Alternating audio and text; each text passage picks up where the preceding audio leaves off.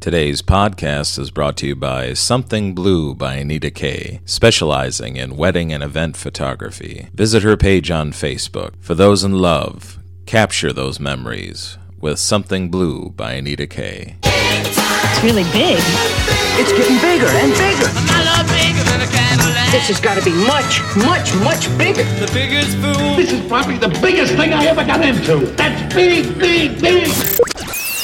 The Unbridled Enthusiasm podcast with Mark Poulos starts now. We can't give them this much power in the cartoon world. a podcast, and I was told that if I did your podcast, that I would, you know, advance to the next level. And we're podcasting and photographizing in front of the great.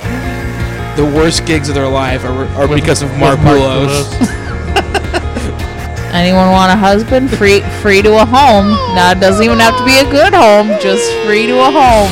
Ladies and gentlemen, Andre the Giant would like to do his impression of Willie Nelson. Suck yourself dry. All right.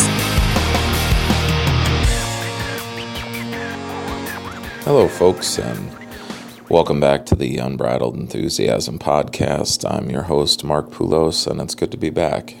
Uh, today on the episode, I feel like a lot of times I've already covered these stories, but I don't think I've ever presented them all together in one full podcast.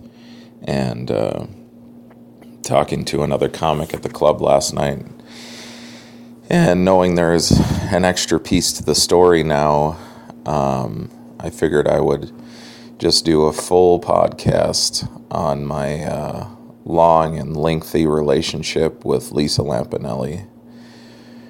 So, back in 2004, I was working with Funny Business Comedy. Um, they're a booking agency out of Michigan and they had a room for a while in Rochester, New York. It was uh, a week long club run by this guy named JJ, and there was whispers that he was connected, quotation marks, to uh, mafia and such.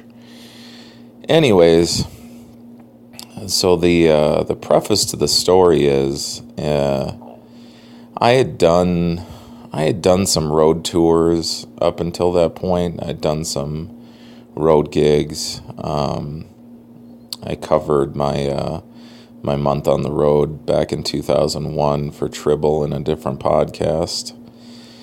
But I hadn't really, up until that point, I think, driven that far for a comedy club.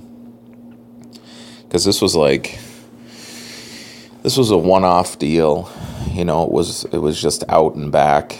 I was going to Rochester, New York, and then I was just coming back home. And the uh, the caveat of it was that I think this was also the first time that would I, I was going to be opening for somebody famous or someone that had some some fame you know. If you remember back in 2004, Lisa Lampanelli hadn't really exploded onto the scene as far as the the roasts and such on Comedy Central.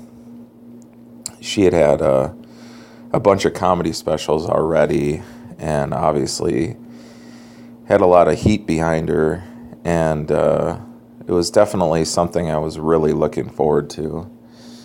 So I made the trek out there. I think the drive from Minnesota to Rochester was uh, something like 19 hours or something like that. and I remember, I, I feel like it was fall. It was like November or something like that. So I got out there, um, met the people at the club. They were all nice. I got the keys to the condo checked into the condo, and then I came down that night for the first show, which was Wednesday night.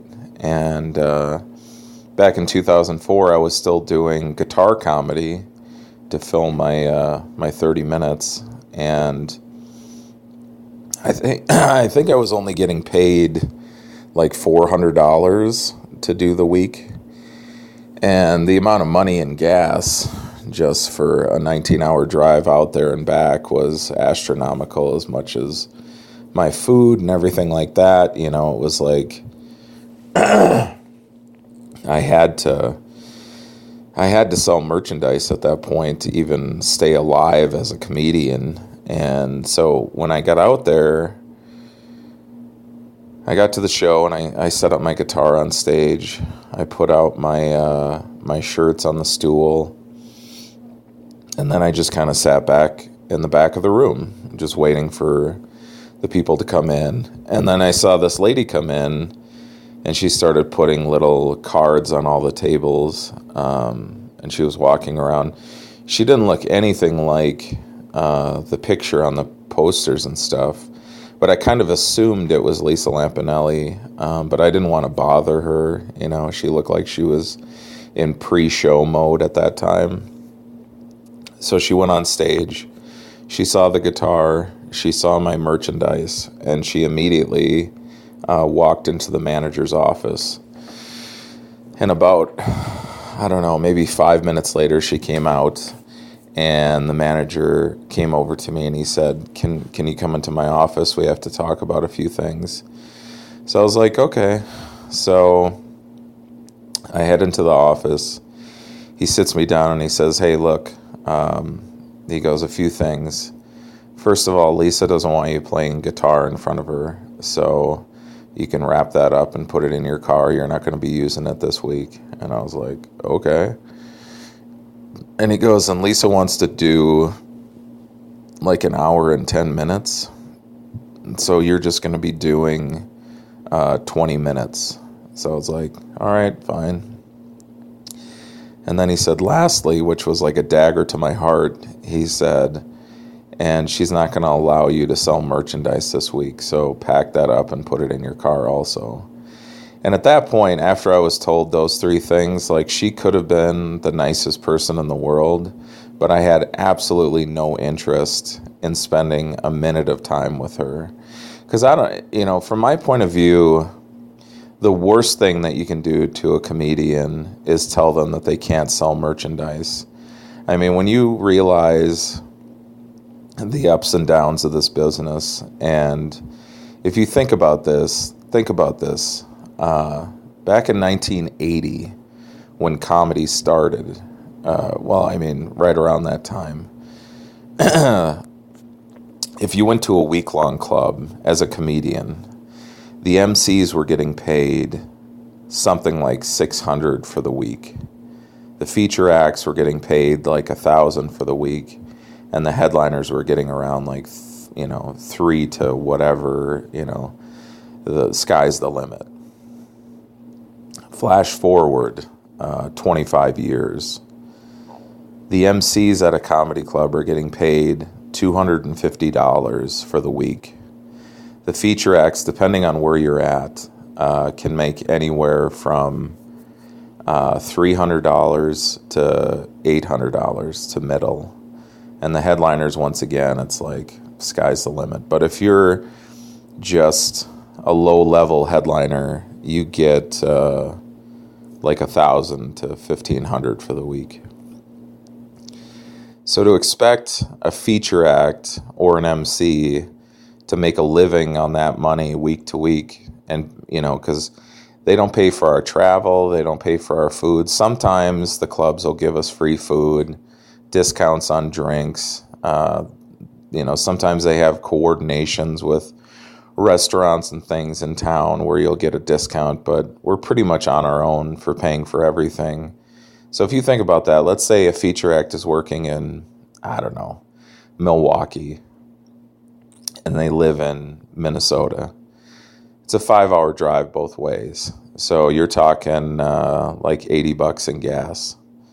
Three days in Milwaukee uh, on an average, you know, let's say you're eating at McDonald's, that's $6 a meal you know, three meals a day. That's like another 60 bucks. So it's like right out the door, you know, you're you're in quite a bit of money and you've already taken out quite a chunk of that 400 bucks you're going to be making that weekend. So you have to sell merchandise. So when a headliner says you can't sell merchandise, they're literally from my point of view, taking money out of your wallet. Because just to not have that opportunity to sell, like, I'm completely fine with selling in the parking lot or, uh, you know, selling over here, selling over there, not doing as long of a merch pitch on stage, just maybe showing it real quick or just making a comment that you have things for sale after the show, come and see me after the show. Like, I'm fine with the little restraints, but the all out saying that you can't sell at all is a horrible thing. So I didn't want to meet her. I had no interest in watching her set whatsoever.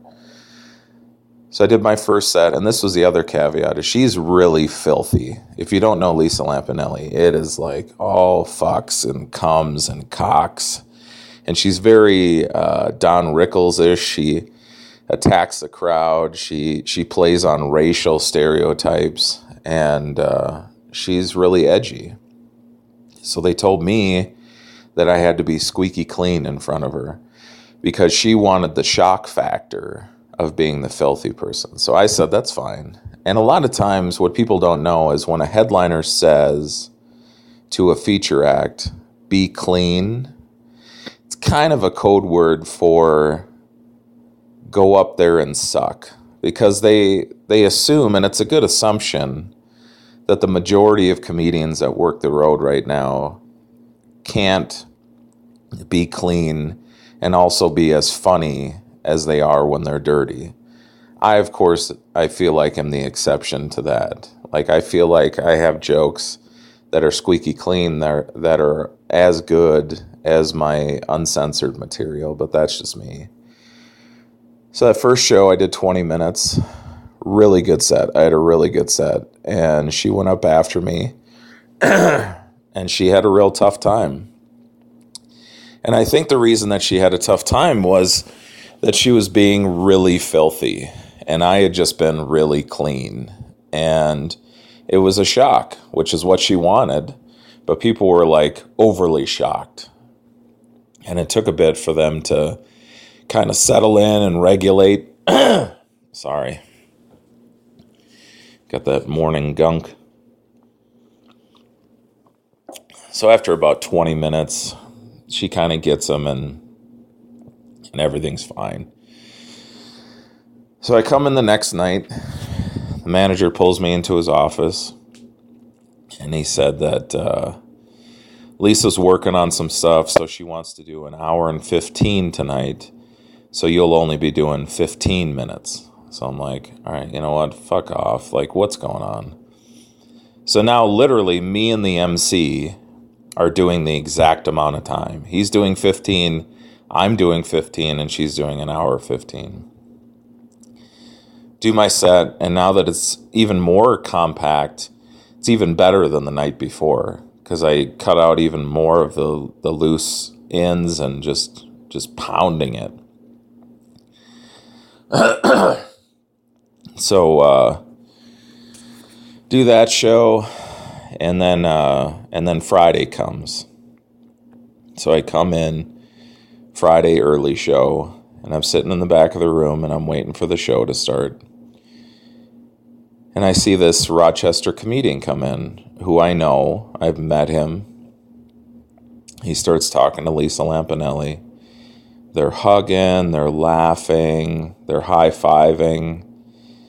And I literally turned to the MC at that moment and I said, I have a prediction for you. And he goes, What's that? And I said, Tonight, I'm either going to be cut down to like five minutes, and this guy that just came in is going to take over my spot in the show, or I'm just going to be outright fired and be replaced by this guy. And he goes, What makes you say that? And I'm like, It's obvious that they're friends. And it's obvious that he's not working this weekend because it's Friday. And so, anyways, I, I they start the show and then I go on stage. And every show that week, I was starting with the exact same joke. And it's a joke that's on my first album. It was a joke about how I loved drinking Jack Daniels, but if you're going to go out drinking Jack Daniels, you need to have a different conversation with yourself at the front door. Like if you're just going out with drinks with friends, it's a pretty quick conversation. You're like, keys, wallet, phone, I'm good to go. And when you're going to drink Jack Daniels, it's a longer conversation. You have to be like, wallet, keys, phone, bail money, knife, ninja stars. Like I'd go down this huge list of things. Then I'd get done with that and I'd say, Are my Jack Daniels drinkers? And like, usually only two guys would just lose their mind clapping and cheering. And then I would say, Oh, I guess everybody else is home with bracelets on their ankles, you know, like they're on house arrest. So I had watched Lisa's show all week, and about 40, 40 minutes into her act, she would talk to a black man in the audience. And at some point, she would make the comment, uh, How are you even here right now? Aren't you only supposed to be a certain amount of distance from your home monitoring system? Isn't your ankle bracelet going off or something like that? I didn't think anything of it. I didn't think it was that big of a crossover. And I started the show the first day doing that joke, not knowing that she did a joke about someone being on house arrest, but whatever. Didn't seem to be a problem Wednesday and Thursday. So I do that joke. She's standing in the back of the room and she loses her mind. She thinks that I'm doing one of her jokes just to fuck her. And I wasn't. It was my joke, and I'd done it all week. So I do that joke, and then I just see everyone in the back of the room like waving their arms and light, turning flashlights and lights on, and I'm like, "What the fuck is going on back there?" And then the MC crawls up the stairs next to the stage, and he goes, "Get off!" And I'm like, "What?" And he goes, "Get off stage!" And I thought there was like some kind of an emergency or something going on. So I did uh, one more quick joke and then I said, Thank you. Uh, here's your MC. And I got off stage. And the manager, like, immediately pulls me into his office. And I was like, What's going on? And he goes, Go back to the condo and uh, I'm going to call you in a bit and we're going to have a talk. And I was like, What? No, let's just talk right here. And he's like, it's too busy right now. I got too much shit going on. I can't talk to you right now. Go back to the condo and I'll call you in a bit. And I'm like, all right. So I left. I went back to the condo and I sat there for a bit and I called Funny Business because I knew what was going on. I knew they were going to fire me.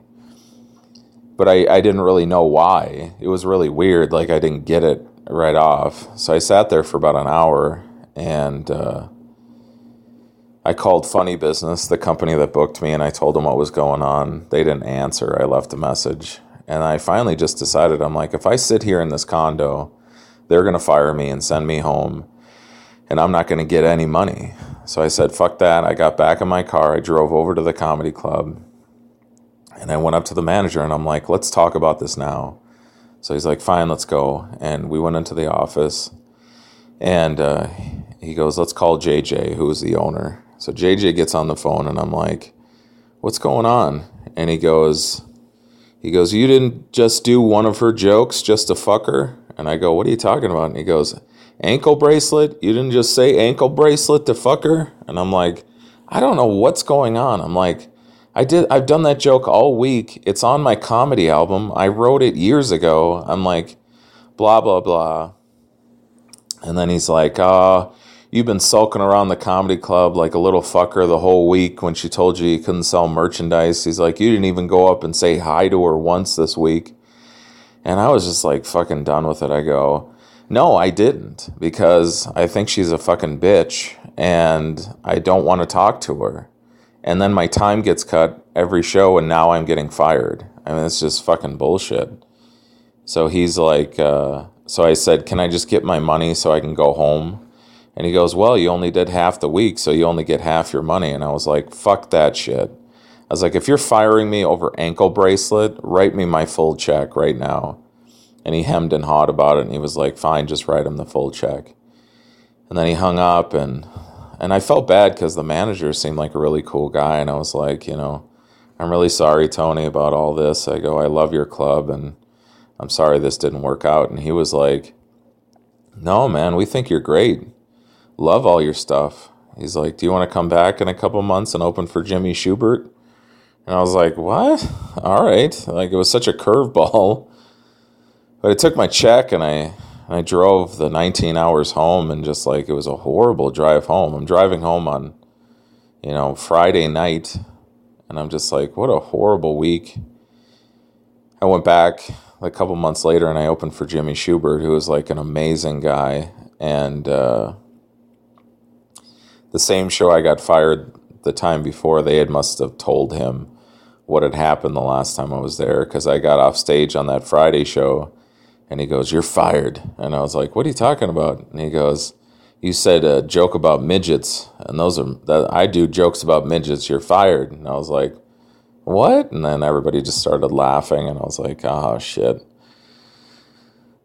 But uh, the Jimmy Shubert stories, that'll be uh, another podcast. So, anyways, that whole situation just it was always a thorn in my side because it's the only time I've ever been fired in the 15 years that I've done comedy. The only time. And it really stuck with me, you know, because anytime you get fired from anything, it kind of sticks with you, you know, and it just was a thorn in my side for years. So, flash forward to about, uh, it was like 2009 or 2010 I had uh, I had worked for a club in Tucson, Arizona called uh, Laughs, and uh, it changed hands a couple times with different owners. And there was a year where I was kind of trying to, you know, reestablish relationships with places that I hadn't been in a while. You know, so I was reaching out to places. I was doing a lot of I was headlining a lot at that time, but that year I decided to go into places just as a feature, just to kind of get my feet back into a few places and show them what I could do and maybe get a headline spot out of it. So I called Tucson and they hired me to feature for this guy, Eric Page, out of LA. It was just a Friday, Saturday. And uh, so I showed up, and that Friday, um, they told me what room the other comic was in, so I called him up. We chatted for a bit, and then we uh, decided to ride to the show together that night. So it was two shows on Friday.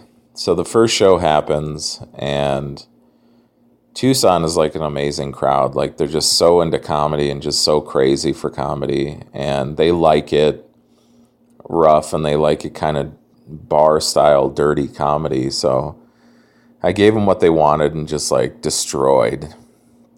So this uh, Eric guy goes up there, and his style is more of like a Todd Barry or a Steven Wright, where it's like very kind of quiet and reserved and very intellectual.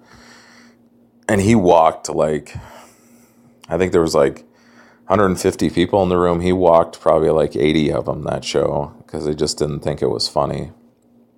So between shows, we're both eating dinner at the bar, and the owner of the club comes over and he kind of stands between us and puts his arms on our shoulders and he goes, Hey guys, I think for the late show, uh, we're just going to split the time between you guys. So he's like, You guys both do uh, 35 minutes or something like that. And it didn't seem to phase Eric at all. He was like, Okay, that sounds good. And so, uh, do the late show. I kill even harder and he has even a harder time and walks like almost everybody in the crowd.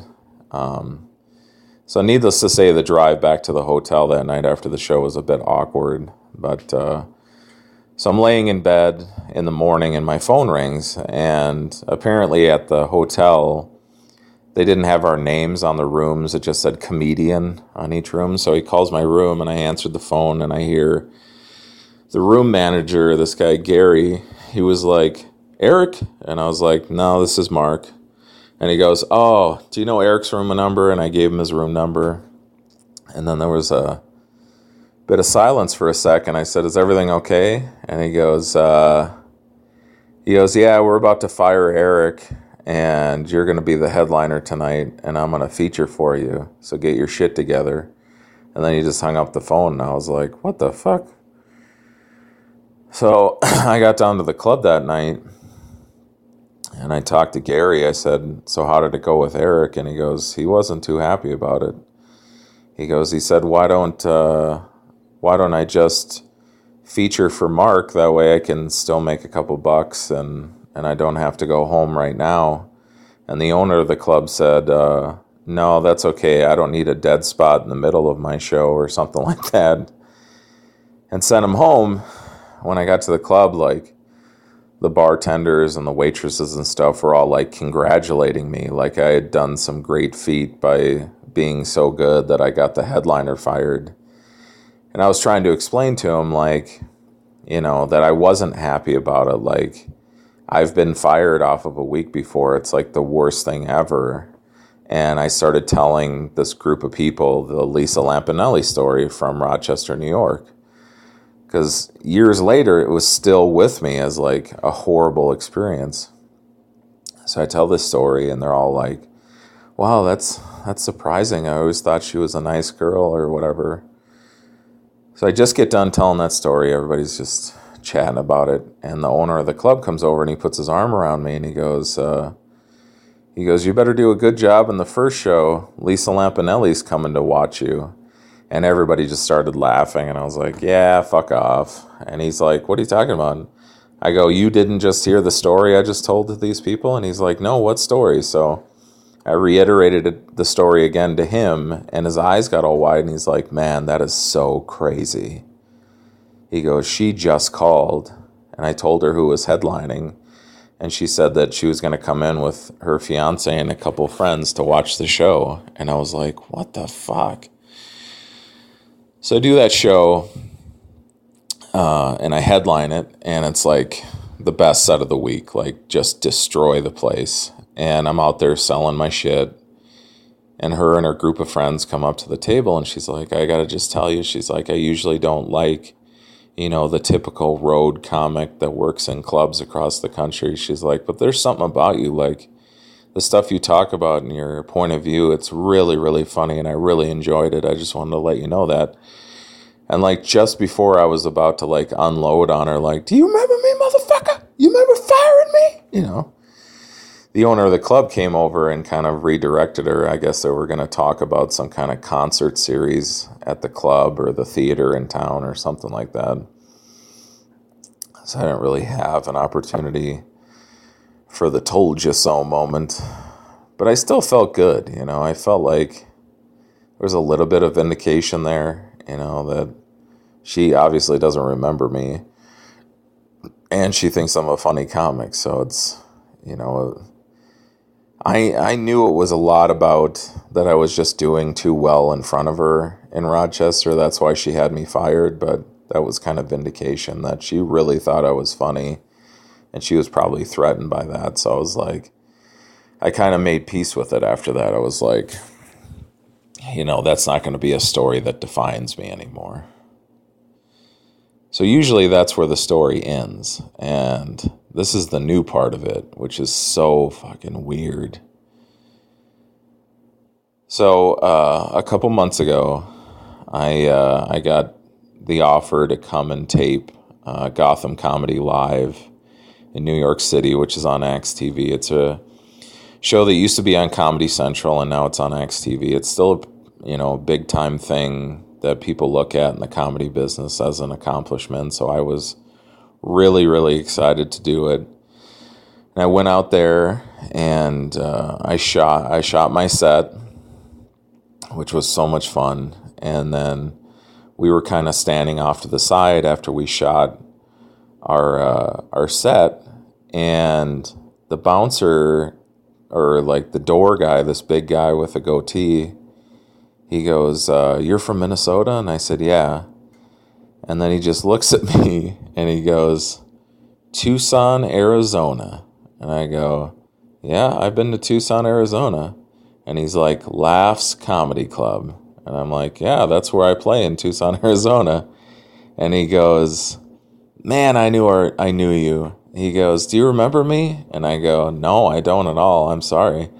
And he goes, Me and my fiance at the time, Lisa Lampanelli, came and saw you at that comedy club. And I was like, Get the fuck out of here.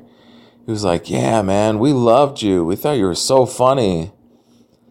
So then I start telling him the story, the whole thing. I start telling him about Rochester and I tell him about Tucson and I and we just chatting about the whole thing and he goes, honestly, man, he goes, if I called her up tomorrow, because they were divorced at this time, um, but I guess they were still really good friends. He goes, honestly, man, he goes, if I called her up tomorrow and told her the story about Rochester in 2004, he goes, I doubt she would even remember it. He goes, From what I know, he goes, that time was kind of rough for her. She was going through a lot of stuff, like emotionally and mentally and stuff. And, and she had kind of a short fuse and, and was depressed and all this kind of stuff. And I was like, so that gave me a little bit of comfort as well to know that, you know, maybe it just wasn't, you know, maybe it was more than what you see. You know, you just, at the time, I was kind of blinded, like, you know, fuck this lady. She just fired me off of a show. Like, she's got to be the worst person ever. And it's one of those things, you know, where sometimes you see somebody having a bad day and you don't necessarily know all this all the stories behind it like what's going on you know and obviously back then from what he was telling me that she was having a really bad time. And it kind of made me feel bad for her in a sense like you know um, i had told that story so many times in so many green rooms to so many comedians. And for a while i actually uh, held a grudge against um, the comic who came in and replaced me, you know, kind of thinking that he had a hand in me getting fired. Because somebody had made a passing comment that he had said, because uh, she had been complaining. This is what I heard, and it's all hearsay, but somebody said that she was complaining about uh, my act or whatever, and he said, Well, why don't you just get rid of him and hire me? And I'll do the gig, you know. And years later I ran into him and and he was mad at me because he had kept hearing the story of him going on the road and him coming into the comedy club in Rochester and and getting a comic fired and taking a spot. But the thing that I heard when I would tell the story and say who was the comic that replaced me, people would be like, oh, that guy does that all the time. And I was like, really? And I heard it so many times from so many different comics that I started to believe it. That like that was his thing, where if he had a weekend off, he would come to the comedy club and he would sit with the headliner and like talk shit about the feature and be like, you know what, if you get rid of this guy, I'll do it and I'll kick some of my money back to you, type of thing all hearsay. Like, so I ran into him years later on the road. We were working a club together, or I stopped in to do a guest set, and he was there. And like, he flipped out when I walked in. He was like, "I have been waiting to talk to you for for years." And I was like, "Yeah, let's get into this," you know. And he laid out his whole side of it, and it seemed believable you know, and, and he seemed so passionate about it, about making sure that I knew that he didn't get me fired, that he was just kind of there and they decided like, well, we've got this other guy here, we might as well get rid of this comic that she doesn't like and we'll just put him on stage, you know. So it was nice to kind of bury that hatchet as well, you know, cuz I I felt bad about talking behind his back about his stuff and and just telling the story. I told the story to a comic in Canada, and he kind of, you know, gave me a glimpse into his experience with Lisa Lampanelli. He said he was doing a show with her and came in the green room and and she was crying in the green room. And she was just having a really tough time and and like hearing that from her ex-husband and uh and like getting a, a real glimpse into kind of what her mindset was back then when she fired me. Really, after everything, I feel like gave me full closure on the entire story. You know, we talked about her and her jokes and their relationship and and just life on the road and laughed and joked about how crazy the whole situation was and and how weird that like Lisa Lampanelli has kind of defined not defined my career, but it's been like this weird like uh like milestone like not milestones but just like mile markers in my career you know? Every five to eight years another piece of the story is added on and it's just so strange you know it's like 2004 2010 2015 i mean it's i wonder what's going to happen in 2020 20, you know? I mean am i, am I going to actually end up working with her again? And and uh, she offers me some big opportunity and and the story finally gets a huge big closure or something you know this comic who affected me so early in my career by firing me off her show actually has a hand in my success or something like that you know? But i just kind of feel like this might be the end of it you know? But you never know. I mean every time it, it flies as a fleeting thought out of my brain something comes back around to remind me of Lisa Lampanelli and and the crazy ride that uh, the story has has gotten throughout the years, and it's just one of those prolific stories in my comedy career, and I always love sharing it with people because it is so strange and so weird, man. But uh, yeah, I appreciate you guys tuning in, and uh, you can get this podcast at Podbean, iTunes, Stitcher, and uh, check out my website, largedrunkman.com. I just did uh, updated dates, a lot of local dates, and uh, a lot of fun gigs coming up. So check that out, largedrunkman.com. And tune in next time when we talk about who knows.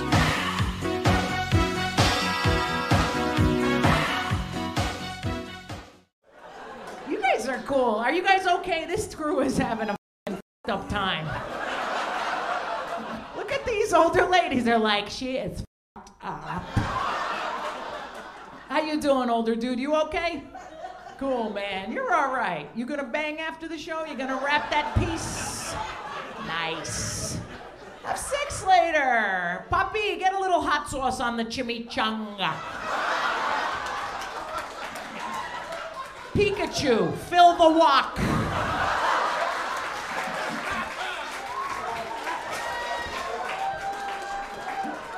I love you guys because you really get it. You're cool as hell. Because you don't want to get pissed off? You know what pisses me off? Black guy, you'll understand. What's your real name? What's your name, brother? Come on, tell me. I'm not your parole officer. F- talk to me. He's laughing, people. Don't worry. I see teeth and eyes. We don't have a problem. They get all nervous. Oh my God, the colored guy. Because that's what's so funny. My boyfriend loves all my jokes. He cracks up at them. But the other day I was promoting my fucking show on the radio and some white bitch emails me. And she's like, you know, you're funny, but stop making fun of black people. Listen, bitch. I've got one. Nobody loves fucking black people more than Lisa Lampanelli. Nobody loves black men more often than Lisa Lampanelli. I've got one in my apartment right now, unsupervised, with all my furniture. My costume jewelry. Well, I can't leave the real shit, Leroy. You know, you see, ain't seen a rock this big since you were smoking it.